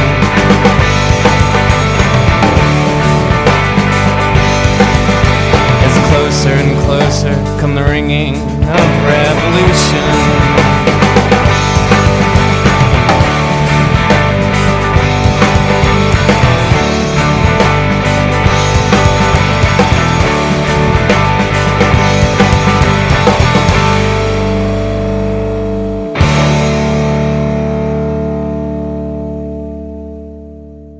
So at the top there, we played "Keep Hanging On" by Praise, followed by "Ringing of Revolution" by The Weakerthans, originally by Phil Ox. Ochs. Ochs. Yep. Yeah. Sorry, I figured that would almost become a. Yeah, I should have should have prepped you on that one. I'm not gonna lie, I- I did- last name. I did. Um, I did Google how to say it last night, and it took me to YouTube, but then it was just like an AI saying it, and I didn't know if that was right. Oh, how funny! Um, Oh. This is a cool one. Yeah, talk about this one. So this was my introduction to Phil Ochs, who Mm. has become had pretty quickly in my life became an obsession once I realized it was a cover to the point where like I have a fucking Phil Ochs portrait Oh, tattoo on so my cool. arm. I am a big Bill big Phil Ochs guy. Um so I got this comp because the Weakerthans are in my top three favorite bands of all time. I Mm. love the Weakerthans. Uh, you don't, you never meet casual Weakerthans fans. if you're a Weakerthans fan, you live and die by the Weakerthans. I don't know if either of you ever had any time with them. Um, No, I hadn't. A little bit, yeah, This- not much this- though. the singer was originally in Propagandhi. He was the original member of Propagandhi, Ah. and you can hear like he has a couple songs on the first couple records, and you're just like, "What the fuck is this guy doing in this band?" Like when the songs that he sings just sound like weaker than songs. You're like, "What? Why is he in this band? What is what's happening?" So he finally leaves, starts the Weakerthans, and lyrically, one of the most gifted gifted lyricists of all time, right? So they're a hmm. band that I'm like, I need everything from this from this band. Anything they've ever recorded, I need to have in my life. So this comp randomly comes out. I see it. I think I'm working out of the record store at the time. and I saw it in the order catalog for coming out, and just like a comp that features a weaker than song. So I buy it, and there's no real. I'm holding it in my hand for listeners. I don't think that there's anything that says anything about. Oh, Being a cover. probably here it does. Let me see. Nope. This is just the thing to order more records. There is no liner notes saying that this is a cover. So, Hmm. so uh, I have no. Yep. Yep. Nope. I'm I'm scot free on this one. This was not my fault. Uh, so I just love the song. Like I just love it's it's it's an interesting rhythm to it the whole time. There's a lot of lyrics. Like it's just it's you know what it is. It's one of these songs that you can hear a hundred times and kind of feel like you start to know the lyrics to it, but you're like, I don't know what he's saying at all. Like it's just there's so much happening and he doesn't really repeat any of the same lyrics. Um, but it's super memorable, super super memorable. Um, so I can't. I wish I could tell you the exact moment that I remember realizing it's a cover. Um, but it was.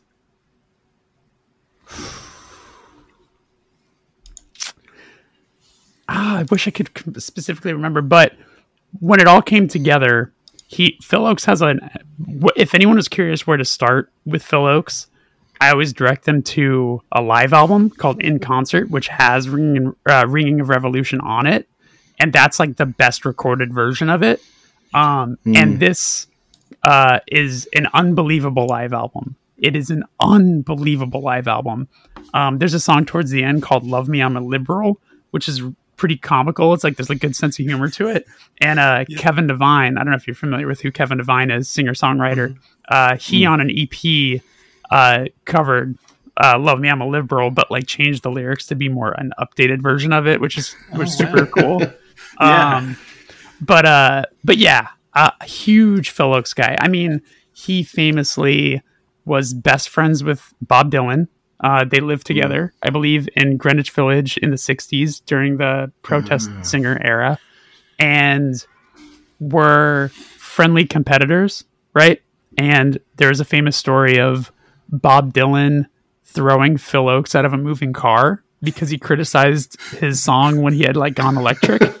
Oh wow. Um, and Phil Ochs had his heart broken by Bob Dylan when he basically was like, told him, like, you need to figure out how to write songs that aren't protest songs. You know, he was like, he's like, you need to be able to like look in yourself and like express yourself and like how you're feeling and not just rely on, you know, basically what's happening in the news to write lyrics. Uh, and that's kind of where their divide happened because Bob Dylan was able to do both so beautifully yeah. um, and Phil Ochs was incapable, and then he felt like he was less than. Um, and around that same, or like over time, it became very aware that Phil Ochs had schizophrenia, um, and sadly ended up taking his own life. Uh, over like when it had gotten really, really bad, uh, like he was known for like basically walking around with like a weapon at all times because he thought that he was gonna like he thought like the CIA was after him. It did come out after he had passed away that like he he was being tracked because of the amount of protest stuff that he was a part of. Um, Yeah. It's a really fast. There's a really beautiful documentary that they made about him, um, probably at this point, like ten years ago, uh, that I would that would point people to if they're interested in this story. He's a fucking fascinating, fascinating songwriter, but just you know never. He was he was just never really made it. Like they interview people from Elektra Records, which is like the big major label he's a part of, Yeah. and everybody in Elektra is basically like, we all championed having Phil Ochs on our roster, knowing he would not sell any records. Like, Yeah. like we just loved knowing he was a part of our team, but like this man did not make Yeah. he wasn't successful, you know? And he had a great sense of humor about it. Like, um, there's a famous uh, Elvis album album called like it says like, oh, what is it like five million? Uh, Elvis fans can't be wrong. What is it? Can't can't be wrong. How many? Uh, fifty. Yeah, 50 million Elvis fans can't be wrong. And it's like him in a gold suit. And it's like this really ridiculous thing. Uh, I mean, it's sorry, I apologize. I got to show you this. Yeah. it's No, okay. that's right.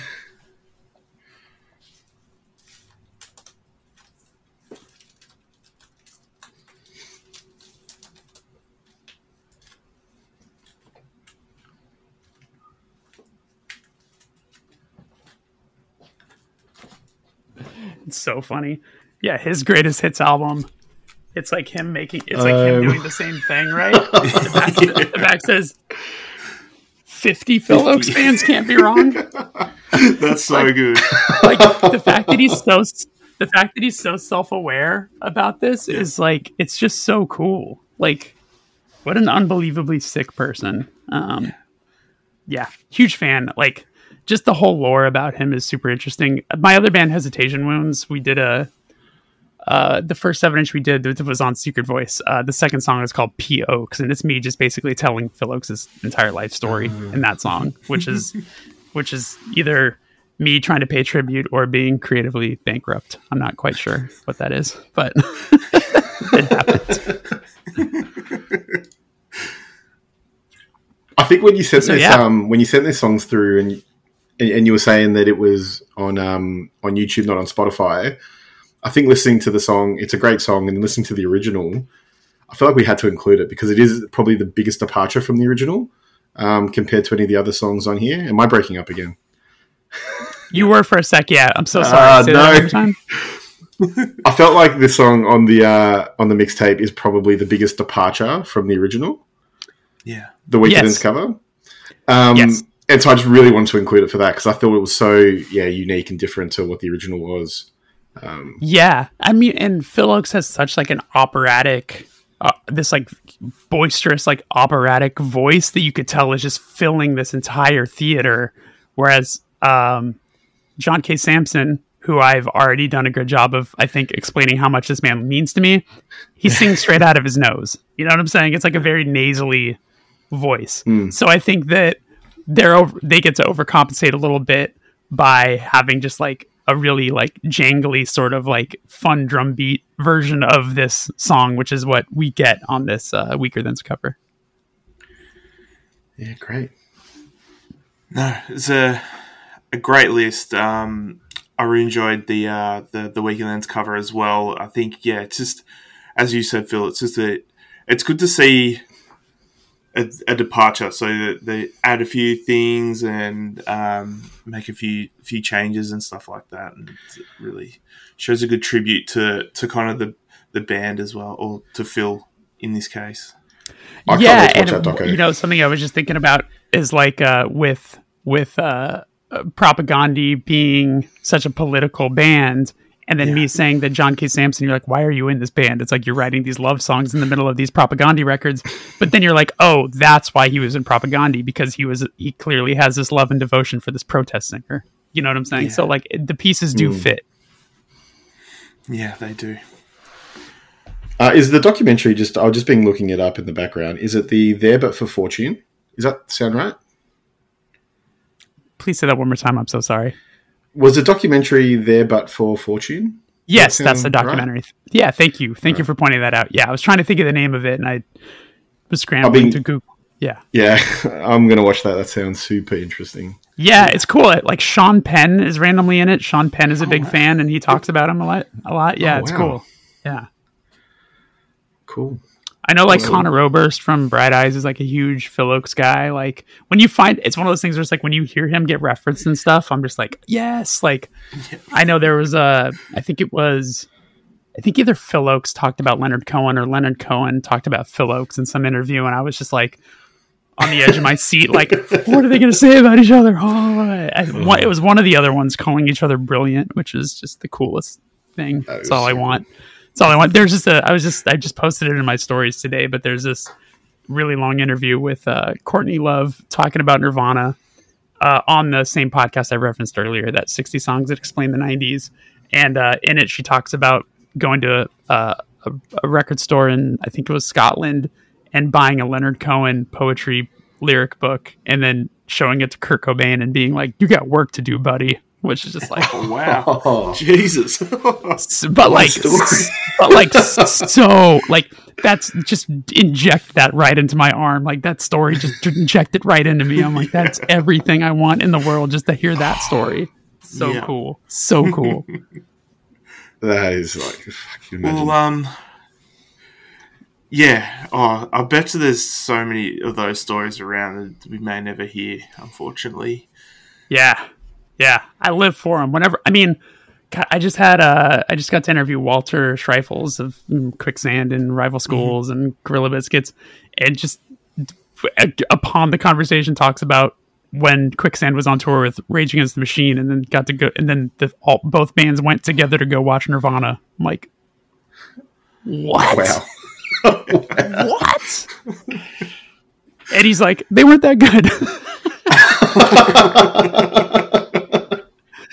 I'm I'm paraphrasing. He he says he got to see them twice, and he says the first time he thought they were the fucking most incredible thing, and then the second time he didn't like it as much. But um, it just made me laugh. I'm like, what a legendary moment! Just that, like the ima- imagining Zack de la Rocha like watching Nirvana shortly before Kurt passes. I'm just like, holy Yeah. shit, this story is blowing my mind.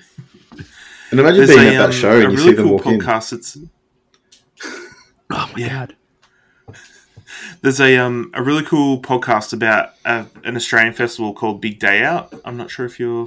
I'm familiar with it. Familiar? Yeah, uh, So- not the podcast, but the festival. um so Nirvana I think played the first one and it was supposed to be like just like a few bands and then it grew into like 30 bands and there's lots of cool stories about how that kind of unfolded and it kind of exploded the Australian music scene Hmm. just because of Nirvana being there. It's it's really That cool. makes sense. Yeah, yeah, yeah. That's and that festival still happens, right? Like it happens every year. no um When did it your stop? mate Yeah, I was going to say, Dave, you can you can handle this one. AJ Maddah bought it. Yeah, AJ set it up. Yeah. I think they Shout out- finished in like Shout out that guy. Yeah. Yeah, he uh, ruined a few few of those, unfortunately. So he owns owns the rights to that. But I saw Rage at Big Day Out in two thousand and nine. yeah. Oh, okay. Yeah. yeah, Yeah. AJ's the reason we almost had our passports taken from us. Yeah. what a guy. He's uh he's no longer relevant in the scene. Yeah, not passports. Sorry, our visas taken from us. He might he he threatened to fuck up our visas because we played a bookstore to thirty people. How oh. dare you? How dare how dare us play a bookstore that he didn't book? Yeah, He was- might actually be the most disliked man in Australian music. Like, I Yeah. reckon. like, he comes up and it's just. Anyways. That's got to be that's at some point you got to wear that as a badge of honor. You know, Yeah. at some point you got to own that and be like, yeah, I'm the, fucking, I'm the goddamn Joker. he's si- yeah, he's sitting in the shadows waiting to waiting for his comeback. Yeah. Hey, you know, anyone can do it. I guess that's fine. Um, yo, I appreciate you having me on for this. This is this is uh, a lot of fun. Was there anything else you guys wanted to cover before we uh, hop off? Uh, that's pretty much it. Uh, is there anything that you want to plug before before we hop off? if anyone in Australia plans on going to Europe, we're uh, we're fucking about to play there for five five and a half weeks. Uh, but other than that, no, I'm I'm coming up on uh 150 episodes of my show. Um, I have them all recorded at this point, so I got some good ones coming up. I'm excited about. Um, other than that, yeah, I think that's it. I don't really have much much else going on. You already taught. You were nice enough to bring up the Balladeers redefined comp, so uh, yeah, that's that's about the most of what I have to pitch. And we're, Awesome. we're both jealous you get to see Chalk Hands play every night. Yeah, we, we, well. we love chalk hands. Oh, that band's cool. Yeah, I'm excited to see them play. I'm excited to see Boneflower play. I don't know if you've listened to that band Boneflower, but Jesus Christ, that band's so good. Yeah. Yeah. Some yeah, some great uh, some great up and coming bands. Uh, we see you guys uh, bringing up, so I check out most of this, or, or try and check out all the supports that you guys put on because I feel like we're in the same same uh, listening realm. So uh, yeah, it's it's always cool to find new stuff. Hell yeah. Awesome. Awesome. Awesome. Well, thanks so much for coming on. We really appreciate it. Like, this has been a great chat. I'm sorry I, bro- I, I cut out for a minute there, but um, yeah, appreciate it. No problem at all. No problem at all. Thanks for having me. Thanks, Jeremy. All right. See you, Jeremy. See ya. Speak Bye. to you soon. Bye. Thank you, Jeremy. Uh, thanks everyone for listening. That was one of the most epic chats we've had here. And as we said at the top, top of the episode, it's um, a huge milestone for us. And yeah, we're glad that uh, we could share it with you guys, with everyone who's listened so far. Absolutely. So fun. Thank you very much, Jeremy, for your time on this one just being just an all round, all round legend, I think, as well. We really enjoyed it. And uh, yeah, hopefully you guys listened that listen did enjoy it as well because we have a bit more like this coming up uh, soon. So more big things coming, I guess. Watch your space. Yeah, watch your space. Um, we'd really love it if you guys could uh, leave us rating on Spotify and Apple Podcasts. Uh, really helps the Yep. show a lot. Uh, we actually jumped up like 81 spots last week. Uh, Let's so go. yeah, so we're seeing I didn't know about that. yeah, I kept that for this. How, do you how do you check that? Actually, that's an off the off the pod question. you can find us on Facebook and Instagram at press.con.pod on both platforms. We're going to kind of change the, the social media stuff up as well with the year two year two theme. But um, yeah, check out for that. We'll have updates and some interaction from from the listeners, hopefully. Um, along with that, we've obviously had the Press Conference Society Facebook group for, for a while now. It's almost become my personal Twitter account. Uh, but if you do want to hear see me get a little bit unhinged on a Saturday night after I've had a few beers, join that. Uh, we'll be we'll be interacting more there, just with future episodes, uh, news happening around the pod, and things like that. I would really love your input there. So, yeah, the Press Conference Society on Facebook. Uh, and as always, we just love the conversations generated by these topics and by the playlists and the mixtape. So, yeah, reach out to, to Dave or myself separately. Reach out to the pod. Reach out to other friends and like rag on us if you want. And they can give us the feedback. Like, yeah, do what you want. We just love hearing about what you think. Yeah. And send us some more uh, f- uh, Fast and Furious memes. So that's going to be a bit of a, a thing going forward. That I was, feel. I think that was pretty funny. I mean, I really like the Fast Five um, segment that we've introduced, and the memes are just they're coming through at the moment. Um, you know, like all memes, they will die. So we'll see how we go. But uh, yeah, for the meantime, you know, family, send it through. All right. We'll see you guys next time. No, wait, I want to plug one more thing. Oh, plug one more thing. I actually just want to replug everything we spoke about with Jeremy uh, before we leave. We'll leave links in the bio and on our Instagram for uh, the Balladeers Redefined out on Secret Voice Records. We'll leave a link for those physicals uh, there. We'll also leave links to the First Ever Pod uh, podcast that Jeremy runs, and we'll also leave links to the, his bands as well. So, um, yeah, as much as we love you to support us, we obviously want you to support him as well. Not that we're going to convince you of that, but um, he's pretty pretty great man. But yeah, go check that out. Um, sorry, I've kind of held us up, Dave, but It's all good. Yeah. Check out the links in the description below, and um, we'll catch you on the next one. see you then.